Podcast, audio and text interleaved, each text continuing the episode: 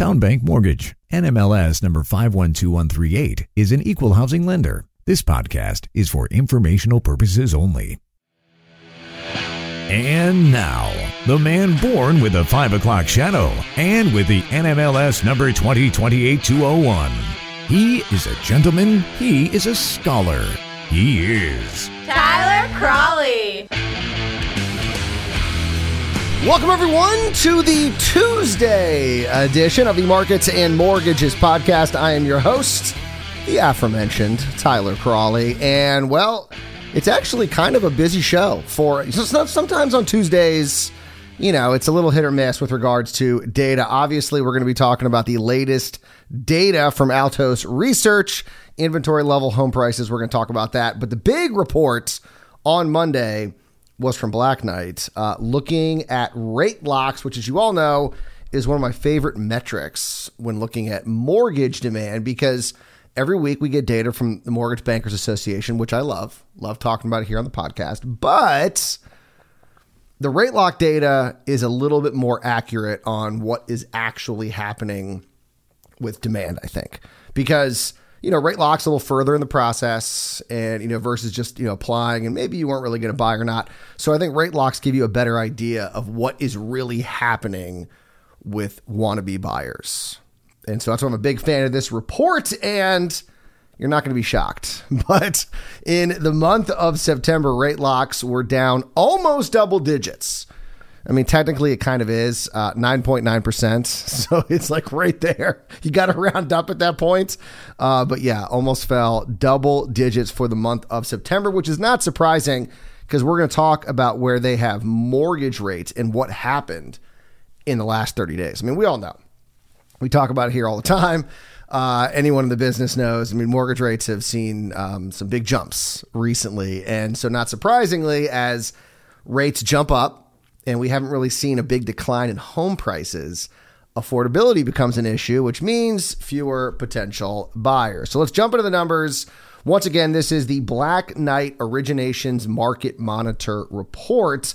Month over month, overall rate lock volume was down 9.9% from August. So one month, almost 10% dip. And this is now down 30% in three months hasn't been the best three months with regards to rate locks, down 30% in three months. And now, year over year, total rate lock volume is now down 60%. But then again, and I'll keep saying this, considering what has happened with mortgage rates, that maybe isn't so bad of a number. it could possibly be down more. But let's break out or break down, not break out. Let's break. We're going to break out into groups now. Let's break down what is happening with the different types of rate locks. So once again, not surprisingly, cash out refis saw the biggest drop. Now, obviously, you would think cash outs just in general, not cash outs, refis in general, you'd be seeing a big decline because I mean, where rates where they are, a lot of people locking in. I saw a stat the other day.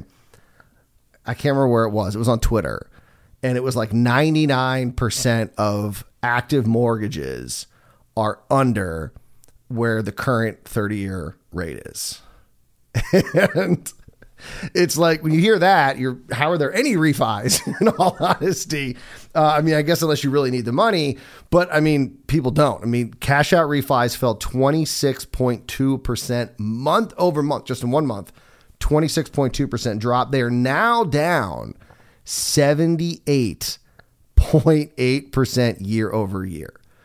So if anyone tells you that this housing market is anything like 2008 once again, more data that just tells them to shut up. Just don't, or just don't listen to them, just block them out. Because remember what was happening in 2008 was everyone was doing cash outs and they needed the money. They were way over, you know, leverage. They needed money any way possible. They're doing cash outs to buy other homes. No equity existed. And what we're seeing in this housing market is a ton of equity and not a lot of cash outs.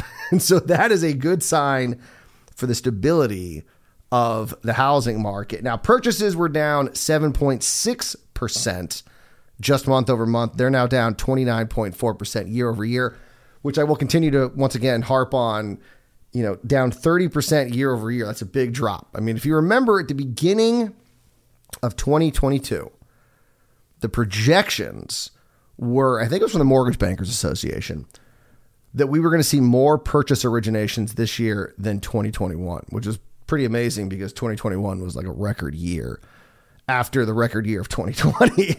so they were projecting 2022 to be a record year. That clearly has not happened. Nobody thought rates were going to do what they are doing, but still only down 29.4%, I think is telling that there's still massive demand out there and people still feel confident in the housing market. Now, refis, that's rate term refis, were only down 0.1%, which sounds kind of crazy, right? Like, how is that not down? Well, it's because it's already down so substantial. It's down 93.3% year over year. It, there's just, you know, there's a level you're just, you're not going to reach 100%. And there's always going to be refis happening, uh, you know, because of divorces, deaths, um, I'm sure there's another reason that I can't think of right now, but there are reasons why you would have to refi. And so those are always going to exist that are just not impacted by rates. The the, the normal refi of course are gone. They are they're gone.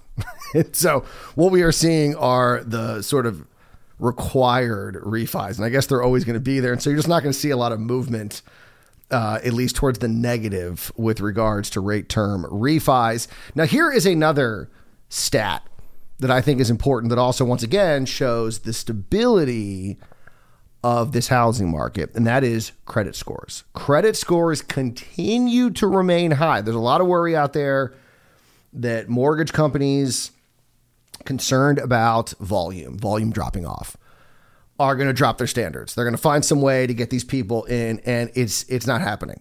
It has not been happening. And once again, another report, this one from September, it's it's it's not happening. Uh, rate term refinancing saw the average credit score actually jump five points to seven thirty eight. That is actually two points higher than one year ago. Purchases saw zero change month over month and year over year with an average credit score of 730. And cash outs did fall. They had the lowest score, two points to 693, which is down 36 points year over year. So cash outs, they have seen that drop below 700, but still staying in the very high 600s. Meanwhile, purchases and um, rate term refis are, are, are pretty solid in the 730s. So you're not seeing that deterioration where you know back in you know anyone that wanted a, a, mortgage could get one. They didn't care. You know the lower the score the better in some cases. Uh, you're just not seeing that. So you're not seeing mortgage companies dropping their standards in order to get volume at least not yet. You know, you know we, we've heard about products and other things out there what other companies are doing. We will see. But right now you're not seeing it. In fact the average credit score for a conforming mortgage product was 747. That was unchanged from last month and a year ago. 747. That's pretty good. It's more than just a plane. It's the average credit score in the month of September. So let's get to, of course, the elephant in the room, which, and I think at this point, this might actually be bigger than an elephant, uh, are mortgage rates. And so, mortgage rates, according, this is according to Black Knight, this is where they had mortgage rates at the end of September. They had the 30 year fixed up 91 basis points in one month, almost a full point to 6.72%. Over three months, it's up 93, which goes to show you that most of that happened in the last month versus the prior two months, and is now up year over year 352 basis points. That's a big jump. That is a that is more than half. That is up more than 100%. So that gives you an idea of why you can see this rate lock volume dropping off. And like I said, with that big of a jump, it's surprising that number is not actually bigger. Now, Scott Happ, who is president of Optimal Blue, said in a statement that skyrocketing rates and affordability concerns are forcing a pullback of home prices. Obviously, in some of the hotter markets, we've seen a bigger pullback, other places, smaller of a pullback. He said, quote, home prices are pulling back in a growing number of markets, but across the country, affordability remains a challenge. This is likely one reason why non conforming loans gained market share and we saw an increase of the average loan amount. The decline in purchase lock volume bears this out as well. Purchase lock counts, which exclude the impact of soaring home values on dollar volume, were down more than 10% from 2019 levels, making the third consecutive month that that number of purchase locks has fallen below pre-pandemic norms. I mean, it's it's very bizarre. I mean, there was actually kind of a great podcast out by Odd Lots. If you guys listen to that, that's a great podcast from Bloomberg. And it's uh was it um, Adam Weisenthal and, and Tracy Galloway, I think. They were talking about, you know, this, this jump in, you know, mortgage rates and, you know, what's going to happen to housing. And actually the guy, I can't remember who they were talking to, but he was actually arguing that you're not going to see as big. He was only arguing like a 3% dip um, with regards to home prices and which is a lot smaller than what other people are projecting uh, anywhere from 10 15 maybe even 20% and his argument was is that you know people are locked in what do they call it the gold handcuffs. They're locked into these homes and they're not having affordability issues. The people who are having affordability issues are people that want to buy a home. People that already own a home especially if they bought it you know, two years ago they're sitting pretty. And they're not having affordability issues. And because they don't have to sell it's going to keep inventories inventory levels incredibly low. And so, yeah, I mean, as rates rise, fewer people are going to afford a, can, can, you know buy home, and therefore you're going to see uh, rate locks fall off. And so that's pretty much what we saw. But good thing we're not seeing credit scores fall off. Let's keep that in mind. Uh, all right, before we run out of time here, uh, inventory levels. Of course, we get the weekly data from Altos Research, and after three weeks of inventory climbs or inventory climbing. There we go. it, was only a little bit too. It was like 1% or a little bit under 1% every week. Uh, this week, inventory saw no increase. It leveled off. Active inventory of unsold homes was 561,000. That was unchanged from the prior week. And it is up 31% from the same time last year. So that's good. But remember, home you know, inventory levels were at historic lows, or we're, we're getting close to the historic lows that we saw at the beginning of 2022. But here's the problem. So it's up 31% from very, very low levels. It's about even where we were in 2020, which was still low. And it's about half of where we were in a more normalized market in 2019.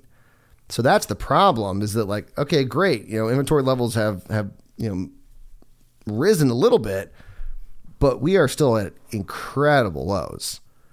And we're still almost half of where we should be in a sort of normalized market, which is creating more problems. We got affordability issues, we have inventory issues. It's just it's it's crazy time right now in housing.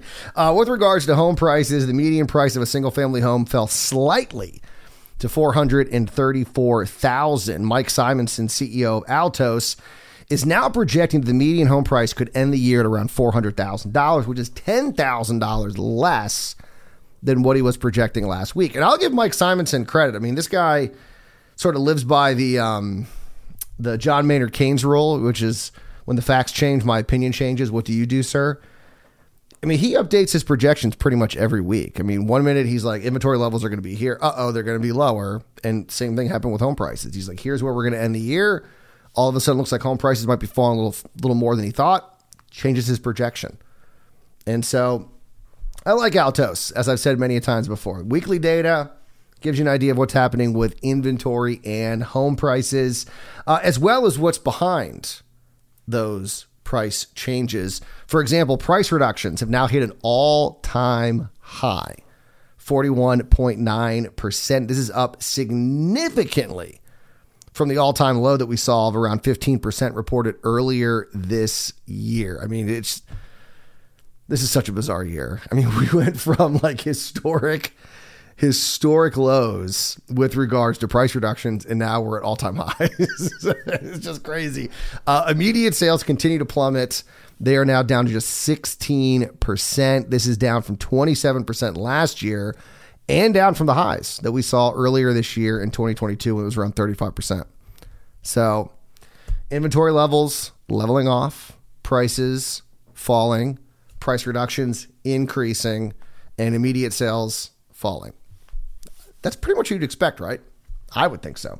That's what I mean. There was nothing it's surprising to me in this uh, Altos reports. Uh, and once again, of course, you can read all these articles in either the morning newsletter, which you can sign up for at marketsandmortgages.com, or you can read the articles right there on the website. Uh, also, this will be in the uh, newsletter. Uh, Emily Badger at the Upshot blog over there at the New York Times wrote a great piece, sort of like a companion piece to the piece. I think it was either a week or two weeks ago about starter homes and why aren't there any starter homes. They now break down why perfectly good starter homes are being torn down. And I know you're going to be shocked by this, but it's because of NIMBYs. it's local governments and these stupid regulations, and they make it so hard to build starter homes and make it you know zoning laws instead of you know because the reality is is that you know land cost is one of the biggest costs when it comes to construction and so if they can't usually build you know two homes on that property and charge them sort of a starter home price they can't make any money i mean they can't buy the house a, a single family small single family buy it and then sell it for less than what they paid for it to make it affordable. But what they could do is turn it into two lots and build cheaper homes and make them affordable. So you could have two families, and you know, that, that's the way they can make money. But zoning laws won't let them. Regulations won't let them. NIMBYs will not let them. And so what do they do? They tear it down and build a bigger home so they can make some money. And this is, you know, they're they're sort of being forced to do this by local regulations, who, of course, mostly created by people who do not want to see more homes, more families take advantage of home ownership. You know, they're NIMBYs. That's how they roll. So that's in the newsletter as well. Link to the New York Times piece. Highly recommend it. I love. I mean, I got to give credit to New York Times. I will say, as, a, as as someone who is a conservative leaning podcaster who used to be in talk radio, uh, you know, you, you won't hear me praise the New York Times a lot. this is one of those. It's actually New York Times does a great job. Like their op-ed page is is is garbage, but their uh, reporting is pretty good. And here is an example of that. So that's the newsletter. Go there and check it out. We are officially out of time. I will talk to you guys tomorrow for another. We got oh, it's a busy week this week. We got and here's something weird. I know I'm going over my lot of time, but whatever. CPI is coming out this week you know, all eyes on inflation data. But it always is CPI and then PPI. This week it's PPI and then CPI. Now, maybe I saw it wrong. I was on the site I always look at for my um, trading economics calendar. And I mean, they ha- I'm looking at it right now. They have PPI coming out before CPI. Maybe I should try another website and see if it's it's just nah, whatever. Here we go. Here we go. Here's here's the Market Watch economic calendar. No, look, they got PPI too. it's so weird. I've never seen that before. So we got PPI on Wednesday. We got CPI on Thursday. And then we got retail sales on Friday. Also on Wednesday, we got mortgage demand as always, but we also got the FOMC minutes from their last meeting. So kind of a busy week, kind of an important week or leak, leak week. There we go uh, especially with regards to inflation data, which of course is important. I know the Fed looks at PCE, but this has an oversized impact on the way people feel and look at inflation. So we will be talking about that on later this week. But we got to go. You guys enjoy your Tuesday. We'll see you back here Wednesday morning for another edition of Markets and Mortgages. And remember, as always, do not wait to buy real estate. You buy real estate and wait.